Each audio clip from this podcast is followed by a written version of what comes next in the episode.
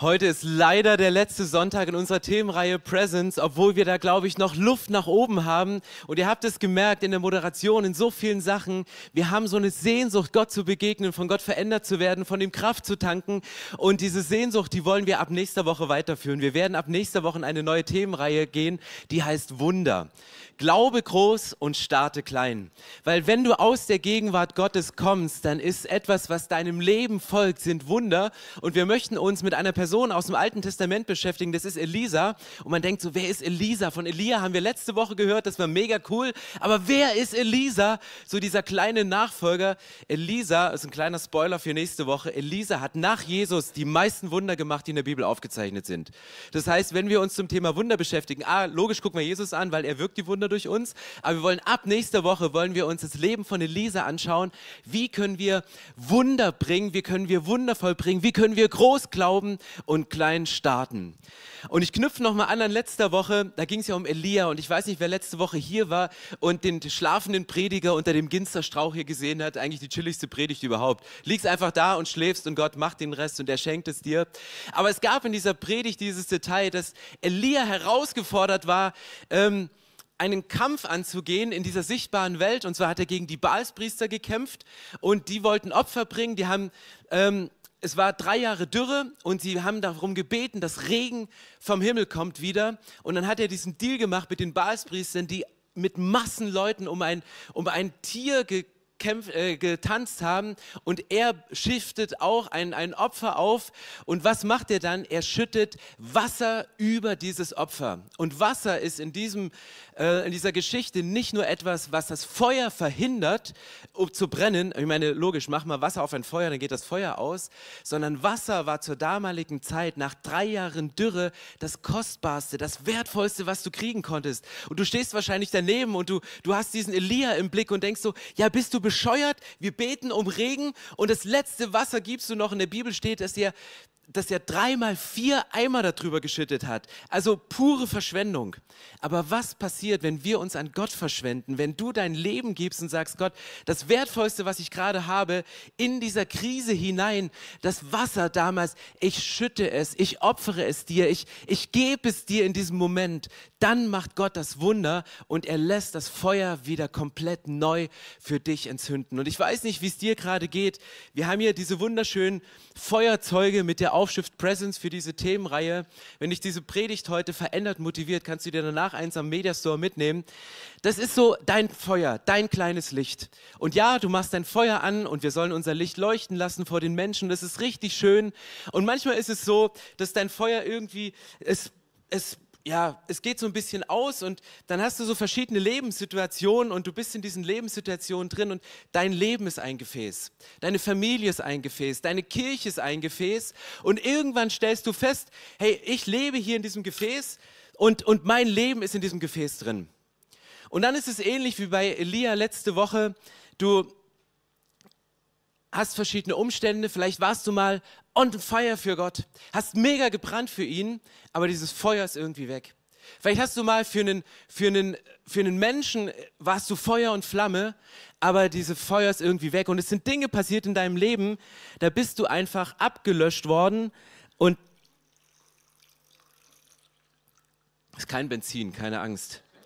Und du denkst so, ja, da brennt nichts mehr. Und irgendwann sitzt du in einem Gottesdienst und denkst, hey, Presence, voll die geniale Reihe, voll das krasse Lied, voll der krasse Prayer-Moment, der gerade war. Und dann nimmst du so dein, dein Feuerzeug, nimmst du so aus dem Wasser ähm, und dann versuchst du, dieses Feuer wieder anzukriegen und, und es passiert nichts.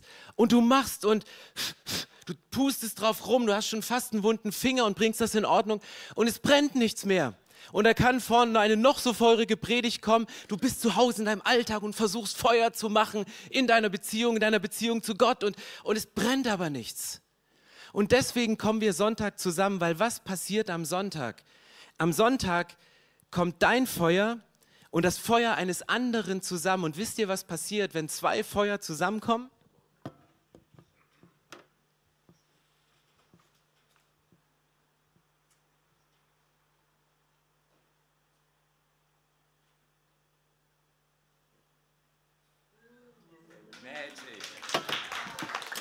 Du wirst wieder neu entzündet. Und das war mein Gebet, dass heute, egal in welchem Lebensbereich, wo du sagst, mir ist die Leidenschaft verloren gegangen, mir ist das Feuer verloren gegangen, bei mir ist etwas kaputt gegangen, ich, ich bin nicht mehr so on fire, dass heute dein Feuer wieder entzündet wird durch eine Begegnung mit einem Menschen, durch deine Begegnung mit Gott.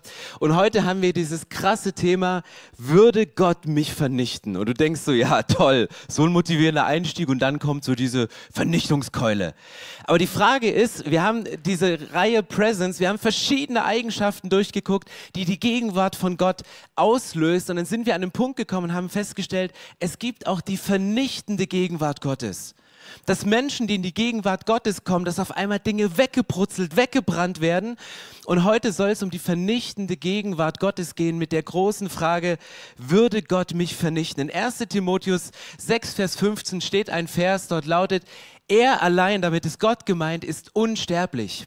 Er lebt in einem Licht, das niemand sonst ertragen kann. Kein Mensch hat ihn je gesehen. Ihm allein gebühren Ehre und ewige Macht. Amen. Dort steht, 1. Timotheusbrief ist eine Aussage über Gott getroffen, sagte, Gott lebt in einem Licht, das ist stärker als jeder Laser, das ist ein Feuer, das ist unsterblich und kein Mensch kann ihn ertragen, kein Mensch kann in die Gegenwart Gottes kommen, weil es würde ihn wegbrutzeln, es würde ihn wegbrennen. Und ich habe mich gefragt, das sollte man eigentlich bei jedem Vers machen, den man in einer Predigt zitiert, in welchen Kontext hinein spricht Paulus diesen Satz? Was ist die Situation, in der er diesen Brief schreibt? Ich meine, Timotheus war ein frisch eingesetzter Pastor und Paulus war sein Mentor. Und Timotheus hat vorher geschrieben, boah, was hast du mir da für eine Gemeinde gegeben? Und dann listet er in diesem Brief, listet er alle Probleme auf, die es in dieser Kirche gab. Und Paulus als Mentor steht davor und sagt, oh, jetzt brauche ich aber ein gutes 1 zu 1 Coaching für Timotheus, weil der ist am Ende.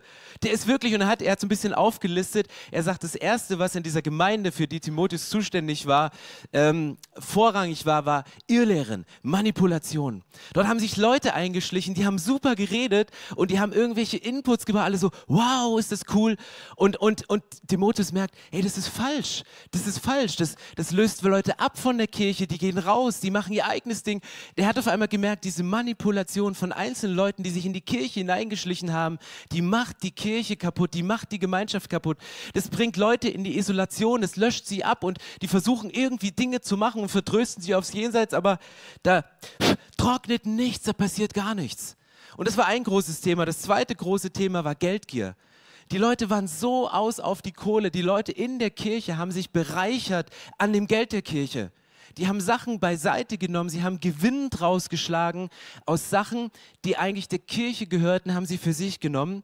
Und das dritte große Thema war das Ausnutzen von Angestellten und Sklaven. Ich wollte gerade sagen, wir nennen sie heute Buftis, aber das, das, darf ich nicht sagen von der Bühne. Ähm, die Kirche, die haben Leute hatten Angestellte und die haben sie ausgenutzt, die haben sie, die haben sie fertig, haben das Letzte aus ihnen rausgepresst, um maximalen Gewinn rauszunehmen. Und dann ist die Frage, warum schreibt Paulus diesen Vers an Timotheus, der sagt, ich habe krasse Probleme in dieser Kirche?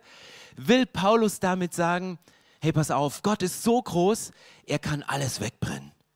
Wenn da einer kommt, der manipuliert, dann lasse ich meinen göttlichen Laser vom Himmel kommen und weggebrutzelt. Oder ich mache ihm so richtig Feuer unterm Hintern, dass er merkt, dass er so nicht mit Menschen umgehen soll. Warum schreibt Paulus diese Sätze so? Warum bringt er Gott in einem Licht, was unsterblich ist?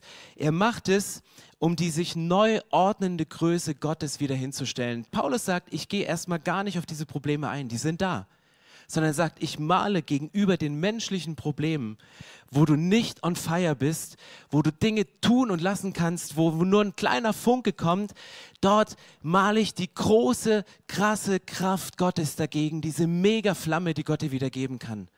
Und er bringt diese sich neu ordnende Größe in den Kontext von den Sachen, die du und ich im Alltag erleben bei denen wir in der Kirche herausgefordert sind. Und ich möchte heute wirklich ehrlich werden von Dingen, auch in Kirchen und in unserer Gemeindelandschaft, die Gott wegbrennen muss, die Gott wegbrennen möchte und wo es notwendig ist, dahin zu gehen.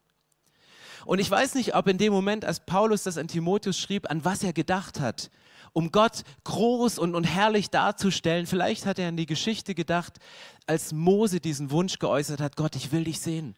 Ich will mehr Tiefe, ich will mehr von dir. Und Mose kommt irgendwann an den Punkt, dass er auf die Knie geht und sagt, Gott, ich habe so viel Wunder erlebt. Da hat ein Dornbusch gebrannt, wo du mich berufen hast. Ich habe Feuer gesehen in den Augen von Menschen, in meinem Volk. In mir habe ich dieses Feuer erlebt. Und Mose kommt an den Punkt und sagt, ich will mehr von deiner Gegenwart, ich will mehr in deine Presence eintreten. Und dann äußert er diesen Wunsch und sagt, lass mich dich von Angesicht zu Angesicht sehen. Er sagt, ich, ich will dein Gesicht sehen, ich will dir in die Augen schauen, Gott. Du musst mir einiges erklären, warum manche Sachen in meiner Biografie nicht so gelaufen sind, wie ich sie mir gewünscht hätte. Ich will dich von Gesicht zu Gesicht sehen. Und Gott sagt, hey, es tut mir leid. Es geht nicht.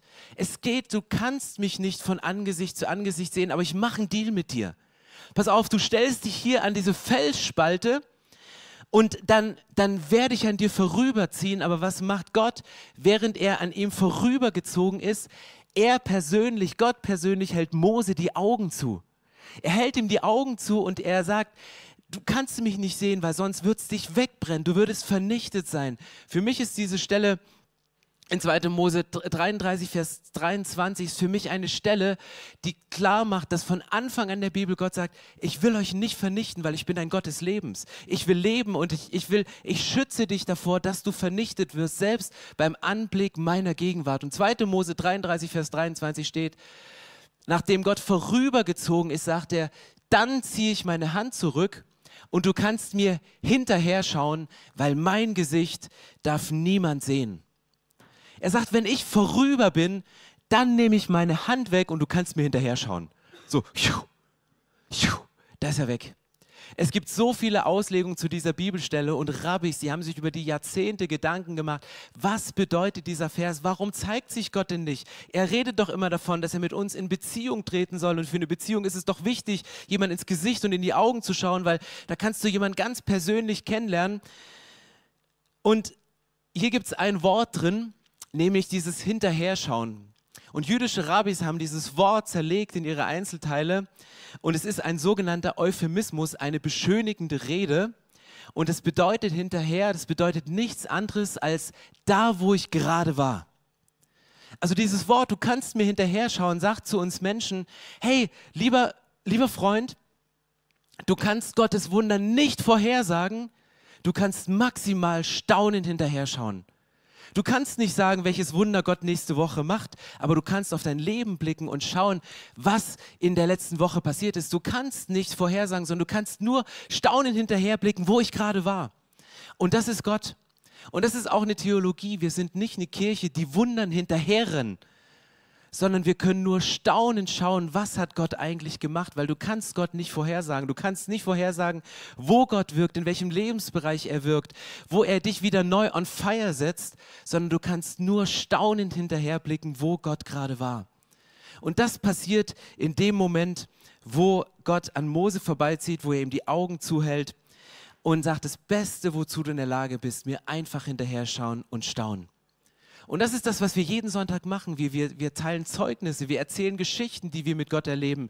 Wir erzählen, was er am Kreuz macht. Das sind unsere Testimonies, die wir, die wir teilen, weil wir darüber sprechen, das hat Gott gemacht. Und wir stehen staunend davor, hey, so ist Gott. Aber diese Mose-Stelle ist ein Beweis dafür, dass Gott dich nicht vernichten will, dass Gott auch Mose nicht vernichten möchte. Aber die Frage ist ja heute nicht, was vernichtet Gott nicht, sondern was vernichtet er? Deswegen ist die nächste Frage, was würde Gott denn vernichten? Was würde Gott vernichten? Und ich sage es mal auf den Punkt gebracht, leider alles. leider alles, was von der Sünde korrumpiert ist. Also alles, wo Sünde sich dranheftet, wie so ein Dauermagnet, der, die, die du förmlich anziehst, das würde Gott alles vernichten. 2. Petrus 3, Vers 7 steht, auch der jetzige Himmel und die jetzige Erde werden nur so lange bestehen, bis Gott das entscheidende Wort spricht. Wenn er es anordnet, wird das Feuer sie am Tag des Gerichts vernichten und er wird sein Urteil über alle Gottlosen sprechen. Uh, harter Tobak. ist das Feuer nicht mehr so positiv wie in meinem Anfangsbeispiel, sondern hier ist die Rede von einem Feuer des Gerichtes. Hier ist die Rede davon, dass der, der Himmel, die Erde, dein Haus, deine Wohnung, dein Auto, deine Lithiumbatterie in dem Auto, die wird nur so lange existieren, bis Gott das letzte Wort spricht und bis Feuer vom Himmel kommt und wird alles vernichten unter dem Gericht Gottes und Gott wird das Urteil über die Gottlosen sprechen. Wer sind die Gottlosen? Deine Freunde, die in der Mensa kein Tischgebet sprechen? Die irgendwelche Dinge machen, die du als Christ nie machen würdest? Nein, du bist gottlos. Du bist gottlos, wenn du Gott nicht in deine Entscheidung reinbeziehst.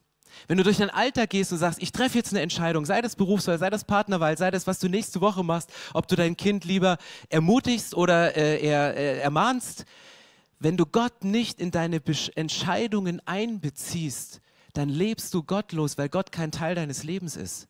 Du kannst Christ sein und so gottlos leben wie die Menschen um dich herum, um die wir manchmal von der Kanzel als Pastor mit dem Finger zeigen. Wir leben gottlos, wenn wir Gott nicht in unser Leben einbeziehen, wenn wir Gott nicht in unsere Entscheidung reinbeziehen, wenn er nicht Teil unseres Alltags ist, sind wir genauso gottlos, sind wir genauso ohne Gott unterwegs. Weil dann korrumpiert uns Sünde, weil dann sind eigene Wünsche, sind eigene Dinge in unserem Leben wichtiger als die Meinung von Gott, weil manchmal ist unser Gefühl wichtiger, was wir haben, als die Meinung von Gott über eine Situation. Und das sind die Momente, wo du der beste Christ sein kannst, der beste Pastor sein kannst und gottlose Momente erlebst, weil du in diesen gottlosen Momenten durchs Leben gehst. Und das ist eine Herausforderung. Man kann sich als Kirche hinstellen und über Gottlose schimpfen, die irgendwo da draußen sind und um die wir uns kümmern müssen, weil sie ohne Gott nicht zurechtkommen. Ja, es ist wichtig. Es ist mega wichtig, mit unseren Freunden über Gott zu sprechen, darüber zu sprechen, dass sie Frieden mit Gott schließen können, um eine Ewigkeit mit ihm zu leben, weil es dieses Gericht geben wird und weil Feuer vom Himmel fällt. Aber wir wollen nicht bei ihnen anfangen, sondern wir wollen bei uns anfangen. In Haus, in unserem Herzen. Ich nehme ein Beispiel und es ist vielleicht ein ernüchternder Gedanke. Ich fange mal an mit dem Hype um Worship. Damit hätte keiner gerechnet. ich werde, wie gesagt, es ist immer leichter nach außen zu zeigen, welche Idole Menschen anbeten und wir beten ja nur den lebendigen Gott an. Aber es, es ist auch nichts Falsches dran, wenn wir Licht, Licht setzen und sonntags den genialsten Worship haben, aber ein Hype um Worship zu machen, ein Hype, um Worship-Leiter zu machen, ein Hype, um Lieder zu machen, das führt uns an einen Punkt, der in der Bibel schon mal zu einem ziemlichen Drama geführt hat. Weil ich weiß nicht, ob ihr euch erinnert an die Stelle, wo der Fall von Satan, dem Erzfeind Gottes im Alten Testament beschrieben ist. Da ist die Rede davon, dass dieser Typ ein, ein, ein Worship-Leiter war, der vor Gott gespielt hat. Und hat er irgendwie gedacht, hey, meine Lieder sind ja ziemlich nice. Und dann fällt er und der fällt so tief, dass er auf einmal der Gegenspieler und der Feind Gottes wird. Das heißt, wenn du Worshipleiter bist, sagst du, hey, der Typ, der uns alle verführt, der alles durcheinander bringt, das war einer von uns.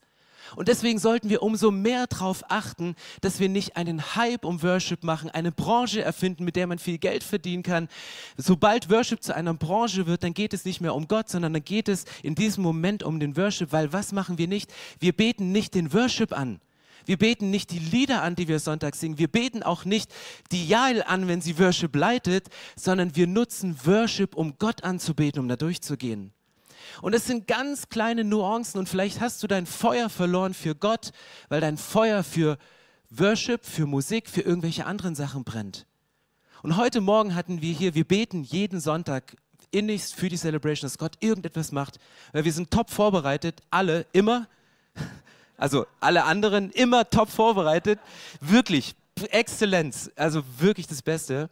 Aber weil wir wissen, dass wir nie alles geben können, beten wir morgens.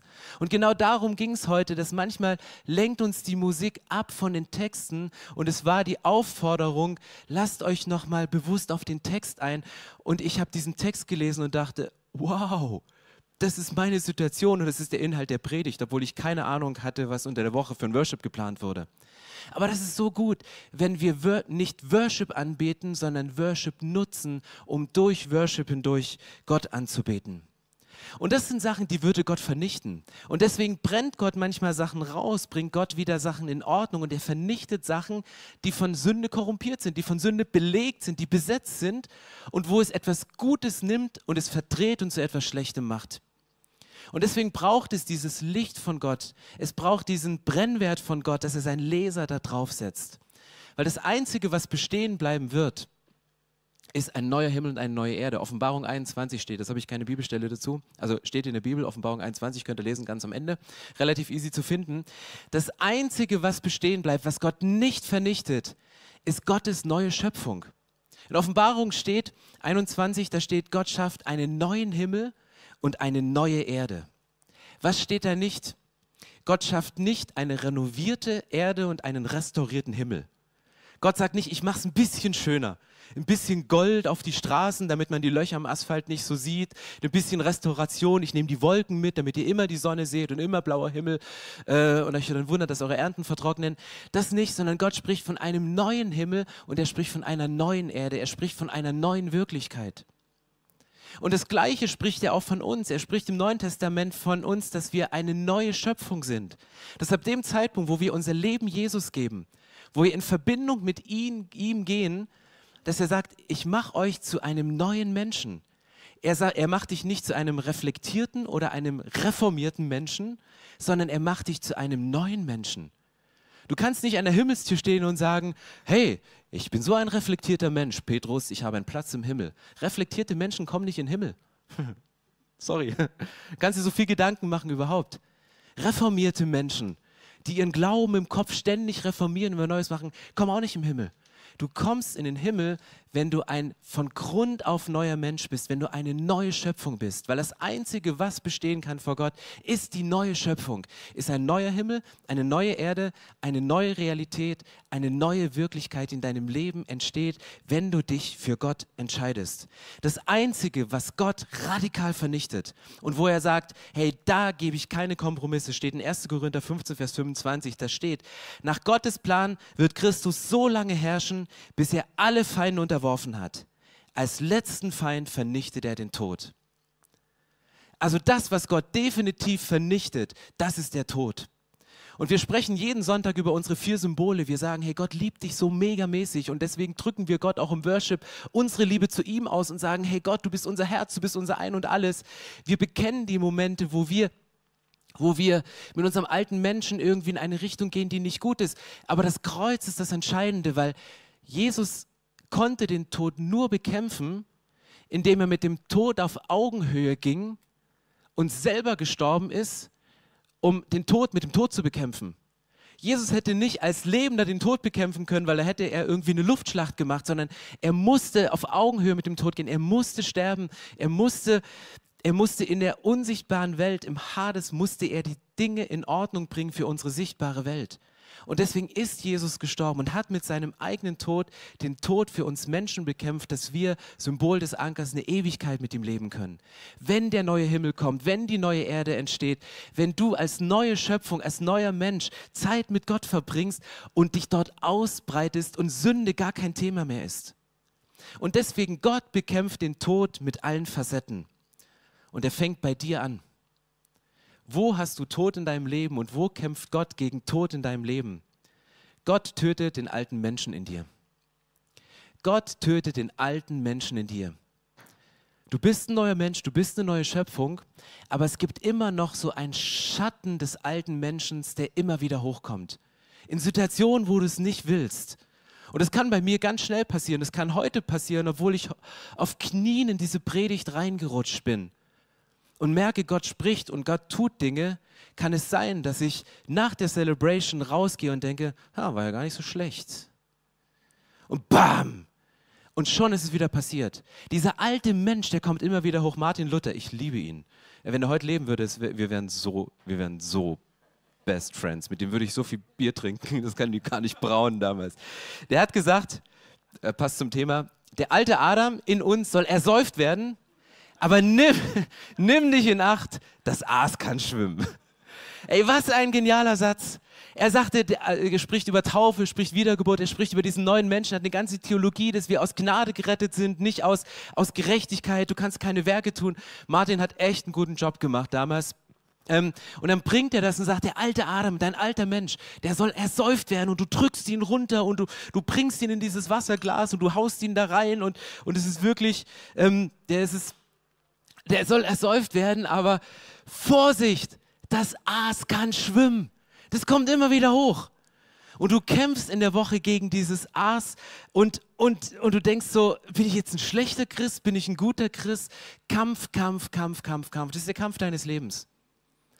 Und dagegen können wir es genauso machen wie Paulus bei Timotheus. Was macht Gott? Gott ist ein Gott des Lebens. Gott ist nicht ein Gott des Todes. Wenn Gott etwas bei dir bekämpft, wenn Gott etwas in deinem Leben wegbrennt, dann macht er das nur, dass das, was zum Tod führt, weg ist und damit Leben wieder neu entstehen kann, weil Gott ist ein Gott des Lebens. Er tötet Dinge, um Leben bei dir wieder freizusetzen. Und das bleibt ein beständiger Kampf. Das bleibt ein beständiger Kampf. Und wie kannst du diesen Kampf gewinnen? Die Bibel gibt uns da einen richtig guten Hinweis im Hebräerbrief und sagt, ähm, wie, wie kannst du kämpfen? Hebräer 4 steht, ist die Rede von diesem Buch, von dem Wort von Gott. Da ist die Rede davon, Gottes Wort ist voller Leben. Warum? Weil es springt, entspringt direkt aus dem Mund von Gott das Wort. Es ist von Gott inspiriert, dieses, dieses Wort. Und du kannst dir die Inspiration von Gott holen, indem du die Bibel aufschlägst in der Woche und sagst, ich tanke wieder auf, auch wenn es ein Kampf ist, dir Zeit zu nehmen, das Wort zu lesen aber es tut so gut, in diese Presence einzutreten, indem du hier reinschaust. Und deswegen, es fängt schon an, Gottes Wort ist voller Leben. Das ist das Wesen von Gott, Leben in dir freizusetzen. Und es ist voll von Kraft. Es ist schärfer als die Klinge eines beidseitig geschliffenen Schwertes. Dringt es doch bis in unser Innerstes, bis in unsere Seele und unseren Geist und trifft uns tief in Mark und Bein. Dieses Wort ist ein unbestechlicher Richter über die Gedanken und geheimsten Wünsche unseres Herzens. Gottes Augen bleibt nichts verborgen, vor ihm bleibt alles sichtbar und offenkundig. Jeder Mensch muss vor Gott Rechenschaft abgeben. Hier in Hebräer 4 wird dieser Link gespannt zwischen deinem derzeitigen Leben, wo du nur dieses Wort von Gott in den Händen hältst. Und es ist ein Riesenvorrecht, dass du das Wort von Gott in deinen Händen halten kannst, dass Gott zu dir spricht, dass Gott durch dich spricht und dich von innen nach außen verändert. Ist ein Riesenvorrecht, aber es schlägt die Spanne zu diesem Zeitpunkt, wo Gott kommt und wo er Gericht übt, wo er Gerechtigkeit spricht. Weil das, worunter du leidest, ist Ungerechtigkeit. Das, was von deinem Leben ausgeht, wo du andere Menschen verletzt und wo du dich an anderen Menschen versündigst, ist Ungerechtigkeit in dem, in dem Sinne von Gott. Und es ist der Moment, wo, wo du merkst, jetzt spüre ich wieder diesen Schatten auf meiner Seele, wo ich mir das Licht von Gott wünsche, der was freisetzt, wo ich mir ein neues Feuer wünsche. Aber er spricht hier davon, dass dieser Kampf da ist. Und dann ist hier die Rede von, von so vielen, vielen kleinen Sachen. Ähm, dass er sagt, da ist ein Schwert und, und er dringt in dich vor, er offenbart die geheimsten Gedanken. Und meine Frage ist, Weißt du, würde Gott dich vernichten? Würde er nicht. Gott würde dich nicht vernichten, aber Gott zerlegt dich maximal in alle Einzelteile, um an die Dinge ranzukommen, wo er sein Licht drauf werfen möchte. Gott wird dich nicht zerbrechen, aber er bringt dich an die Punkte in deinem Leben, wo etwas aufbricht. Deswegen steht es hier, dass das Wort Gottes uns überführt, die geheimsten Wünsche, die geheimsten Gedanken offenlegt und sichtbar macht. Und manchmal gibt es Umstände, wo du Sachen, die du verschwiegen hast dein ganzes Leben, wo, wo sie durch andere Menschen sichtbar gemacht werden. Und dann kannst du versuchen, es zu vertuschen und kannst versuchen, Menschen zu manipulieren, kannst versuchen, eine gute Miene zum bösen Spiel zu machen. Aber das sind die Momente, wo du wachsen kannst. Weißt du, Gott wird dich nicht zerbrechen, aber er bringt dich an Punkte, an denen durch den Zerbruch etwas aufbricht. Das ist wie eine Kruste, wenn du dich schon mal verletzt hast und so eine Kruste hast. Was ist unter dem Grind? Äh, da ist Blut. Und es ist das Leben. Gott will immer zum Leben vordringen. Gott geht mit dir auch immer, er klagt dich nicht an an den Punkten, wo du gefällt hast, wo du einen Fehler gemacht hast, sondern sagt, ja, da ist eine Kruste um dein Herz gewachsen. Und dieses Herz ist verhärtet, es schlägt nicht mehr. Du sagst vielleicht, ja, ich bin gar nicht mehr beziehungsfähig, weil ich einmal gescheitert bin aufgrund einer Beziehung. Gott sagt, da ist eine Kruste. Aber ich mache die Kruste weg, damit ich an das Blut komme, an das Leben, an mein Blut, der Grund, warum ich für dich gestorben bin. Dort, wo, wo wieder Leben möglich ist, in dem Punkt, wo du drin stehst. Und ich möchte dir eine Frage stellen heute. An welchem Punkt stehst du gerade, wo du das Gefühl hast, dass Gott etwas zerbricht in dir? Wo hast du etwas zurücklassen müssen? Und es fühlt sich an wie ein Zerbruch.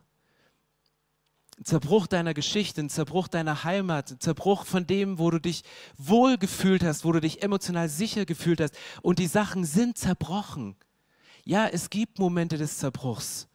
Und wir liegen abgelöscht am Boden. Wir sind umgeben von diesem Wasser, aber Momente des Zerbruchs sind immer Möglichkeiten und sind immer Beginn für einen neuen Aufbruch, für eine neue Ära, für etwas, wo Gott durchdringen möchte zum Leben und zu einer wahren Berufung. Und Gott zerlegt dich maximal in alle Einzelteile, aber er wird dich nicht vernichten. Warum kann ich das so mit einer vollen Überzeugung sagen? Ich sage das deswegen, weil in Jesaja 42, Vers 3 bis 4 steht, das geknickte Schilfrohr wird er nicht abbrechen und den glimmenden Docht wird er nicht auslöschen. Unbeirrbar setzt er sich für das Recht ein. Er wird nicht müde, nie verliert er den Mut, bis er auf der ganzen Erde für Gerechtigkeit gesorgt hat. Gott sagt, ich kenne die Ungerechtigkeit, die dir widerfahren ist. Es war arschig von ihm, es war arschig von ihr. Es kann gar nicht sein, dass diese Dinge passieren. Gott sagt, hey, ich hasse Ungerechtigkeit und ich möchte Gerechtigkeit wiederherstellen. Aber er sagt eins, ich werde nicht müde, um Gerechtigkeit wiederherzustellen stellen. Und dann geht er seelsorgerlich ins Detail und er sagt hier, das geknickte Schilfrohr, ja, es ist geknickt, ich werde es nicht abbrechen. Und den glimmenden Docht, auch wenn du denkst, es ist nur so wenig, ich werde diesen glimmenden Docht, ich werde ihn nicht auslöschen. Warum macht er das? Weil Gott sagt, mir liegt so viel an dir. Mir liegt so viel an dir und ich weiß, wie du kämpfst in deinem Leben.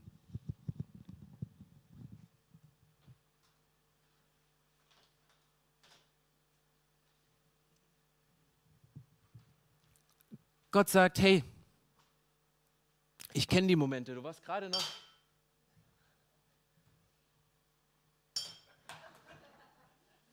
Du hast so viel Versuche unternommen, aber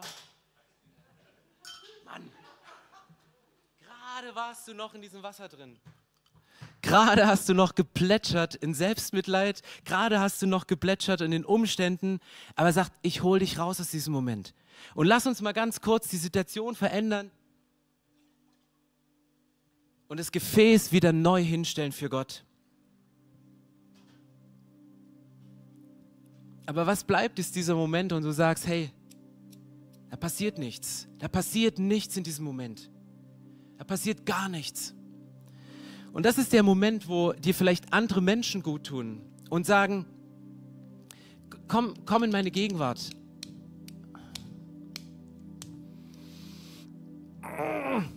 Ja, geht nicht passiert nichts. Du kannst machen, was du willst. Nähe alleine bringt es nicht. Sondern wir müssen uns auf das besinnen, was innen ist. Was innen vorkommt. Und vielleicht, und das habe ich gerade gesagt, Gott zerlegt dich maximal in deine Einzelteile. Vielleicht muss Gott dieses schöne Feuerzeug deines Lebens auseinandernehmen. Weil er merkt, dieser Feuerstein da drin, der ist einfach nur nass und der muss getrocknet werden. Da muss ich mal kommen und mein Wind, mein Geist, mein Hauch mal eben so sein Ruach ausbringen, um diesen Feuerstein wieder zu trocknen. Vielleicht muss er auch deinen inneren Tank wieder auffüllen, dass diese Flüssigkeit wieder da ist und du lebendiges Wasser spürst. Aber dein Wasser ist nicht weg, sondern ich höre da etwas. Da ist etwas drin. Da ist etwas drin und es ist mega wichtig. Und trotzdem sagst du, ich kämpfe und da tut sich nichts. Und Gott zerlegt dich maximal in alle Einzelteile, nimmt den Feuerstein raus, nimmt das kleine Röhrchen raus, er macht diesen Hebel ganz, aber du bist an diesem Punkt und sagst, hey, ich bin wieder ready für Gott zu brennen. Ich bin wieder ready für Gott da zu sein. Und Gott ist die Flamme, die eigentlich immer brennt. Und Gott sagt, den glimmenden Docht, ich, ich werde ihn nicht auslöschen. Selbst wenn bei dir nur noch ein kleiner Funke da ist, er sagte, komm wieder mit mir in Verbindung, komm wieder in meine Gegenwart, weil das ist das Beste, was du tun kannst. Geh in dein Inneres zurück, wozu ich dich berufen habe, was meine Geschichte mit dir ist. Und dann komm in meine Gegenwart. Und was passiert, wenn du in die Gegenwart kommst? Dann wirst du wieder neu entzündet. Dann lässt Gott die Flamme wieder bringen. Und das, was in dir brennt, das hilft dir vielleicht, den glimmenden Docht, der so klein ist, gar nicht mehr erlöschen zu lassen, weil Gott sagt, den glimmenden Docht, ich werde ihn nicht auspusten. Ich werde ihn nicht auspusten, sondern ich werde dich wieder neu entzünden. Aber komm in meine Gegenwart. Und es ist keine vernichtende Gegenwart, sondern es ist meine heilende Gegenwart. Vielleicht meidest du das Feuer gerade, weil Dinge in dir verbrannt sind und weil du Brandnarben hast von deiner Geschichte. Aber Gott spricht hier nicht von Dingen, die dich noch mehr verletzen, sondern er sagt, ich möchte dich in alle Einzelteile zerlegen, um an den Punkt zu gehen, wo wir merken, dort brennt es. Und irgendwann braucht es keinen Druck mehr von dir, dass es weiter brennt, sondern irgendwann kannst du das ganz entspannt und gechillt zur Seite stellen und du brennst für ihn. Und Gott kommt nicht und löscht es aus, sondern Gott sagt, wenn du den Wunsch hast, wieder neu zu brennen, dann komm zurück zu mir, komm zurück in meine Gegenwart und ich entzünde dich wieder neu. Hey, wir möchten jetzt in ein Lied hineingehen und wenn du dir jetzt im Inneren wünscht, wieder entfacht zu werden für Gott, eine neue Leidenschaft für Gott zu bekommen, dann sing mit uns diese Zeilen und diese Zeile lautet, Gott, wühl mich auf, Gott, bring mich durcheinander, Gott, Gott, zerleg mich in alle Einzelteile, stir me up im Englischen. Und es ist ein super, super gefährliches Gebet, weil du Gott damit die, die, die Aufgabe gibst, dich zu zerlegen in deine Einzelteile, um dann auf die Punkte zu schauen, ist vielleicht das Röhrchen gerade verstopft von, von der Beziehung zu dir und fließt da keine Flüssigkeit mehr durch? Bist du abgelöscht durch Umstände im Leben, die dein, dein Feuerstein nicht mehr sprühen lassen? Wo ist das Funkeln in deinen Augen? Wo ist es hin? Oder ist vielleicht dein, dein Tank so leer, dass Gott nochmal wieder neu eine Flüssigkeit in dich hineinpumpen will und er möchte es tun. Deswegen lasst uns aufstehen und hineingehen in diesen Song und in den Strophen diese Bitte an Gott zu äußern. Gott, bitte wühl mich auf, zerleg mich in meine Einzelteile, im vollen Bewusstsein, dass Gott wird den glimmenden Docht nicht auslöschen. Gott wird das geknickte Rohr nicht zerbrechen, weil Gott ist kein Gott des Zerbruchs, der ist ein Gott des Lebens.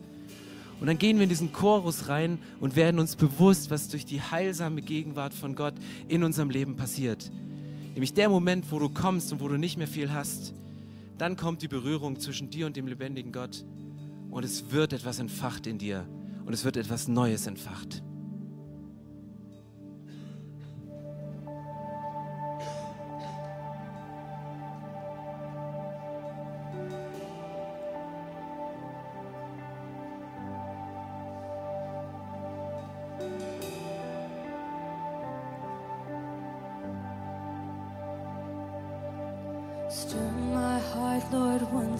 Again. Remind me why I'm here. Remind me why I'm here. Don't wanna sing another song of praise as if this was for me. Cause you alone I see. Oh, there's nothing like your overwhelming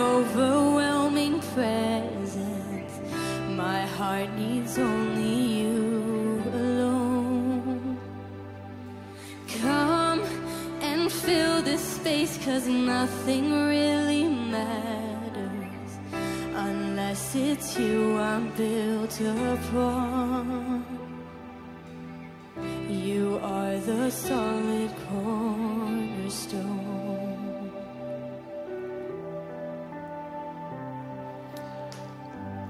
Jesus, ich danke dir, dass du uns heute Morgen daran erinnert hast, warum wir auf dieser Erde leben.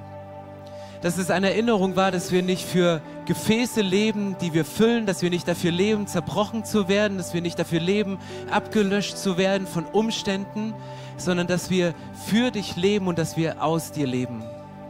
Und Jesus, heute sind in diesem Raum und in den Communities und zu Hause bei Menschen, die auf Kopfhörern unterwegs sind, Podcast hören, Frauen und Männer, die diesen sehnlichen Wunsch haben, wieder neu für dich entfacht zu werden, wieder neu mit dir in Verbindung zu kommen, weil sie das Gefühl haben, ich bin innerlich so leer, da ist nichts mehr, da brennt nichts mehr, sondern der letzte Funke ist weg. Gott, ich danke dir für diesen Zuspruch heute Morgen, dass du das geknickte Rohr nicht zerbrechen wirst, dass du uns nicht zerbrichst, wenn wir geknickt sind von Umständen dass du uns nicht auslöscht, wenn unser Feuer weg ist. Du machst uns keine Vorwürfe, dass unser Feuer erloschen ist, dass unsere Leidenschaft für dich erloschen ist, sondern du sagst, hey, komm in meine Gegenwart, komm in meine Presence, komm, komm so nah, wie es nur geht zu mir und es ist etwas in dir, ich werde es wieder empfachen.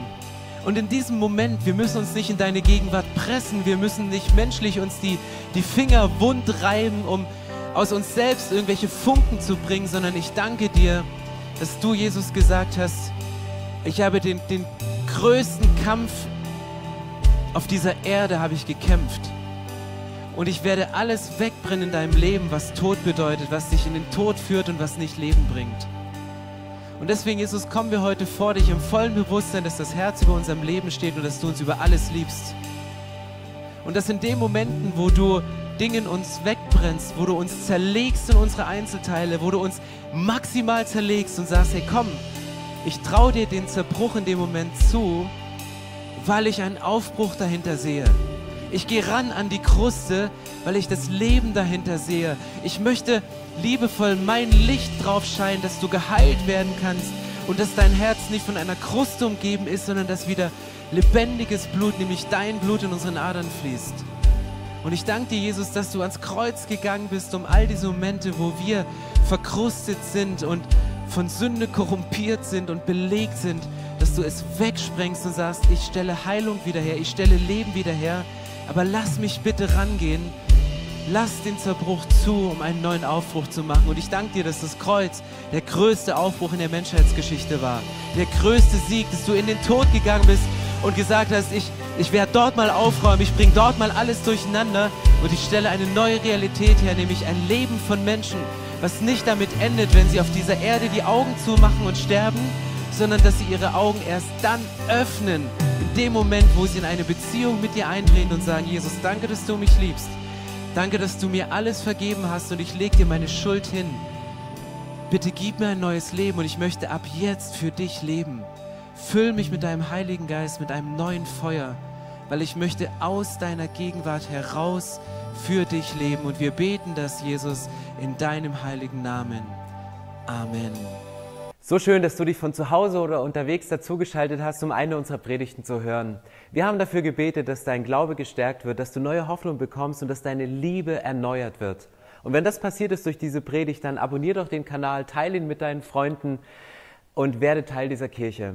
Und wenn du sagst, darüber hinaus möchte ich diese Kirche gerne im Gebet und finanziell unterstützen, dann teilst du mit uns einen Traum. Und wir haben einen Traum, dass diese Botschaft von Gottes Liebe und von dem Glauben an ihn nicht nur hier in Berlin bleibt, sondern über die Grenzen der Stadt, über die Grenzen des Landes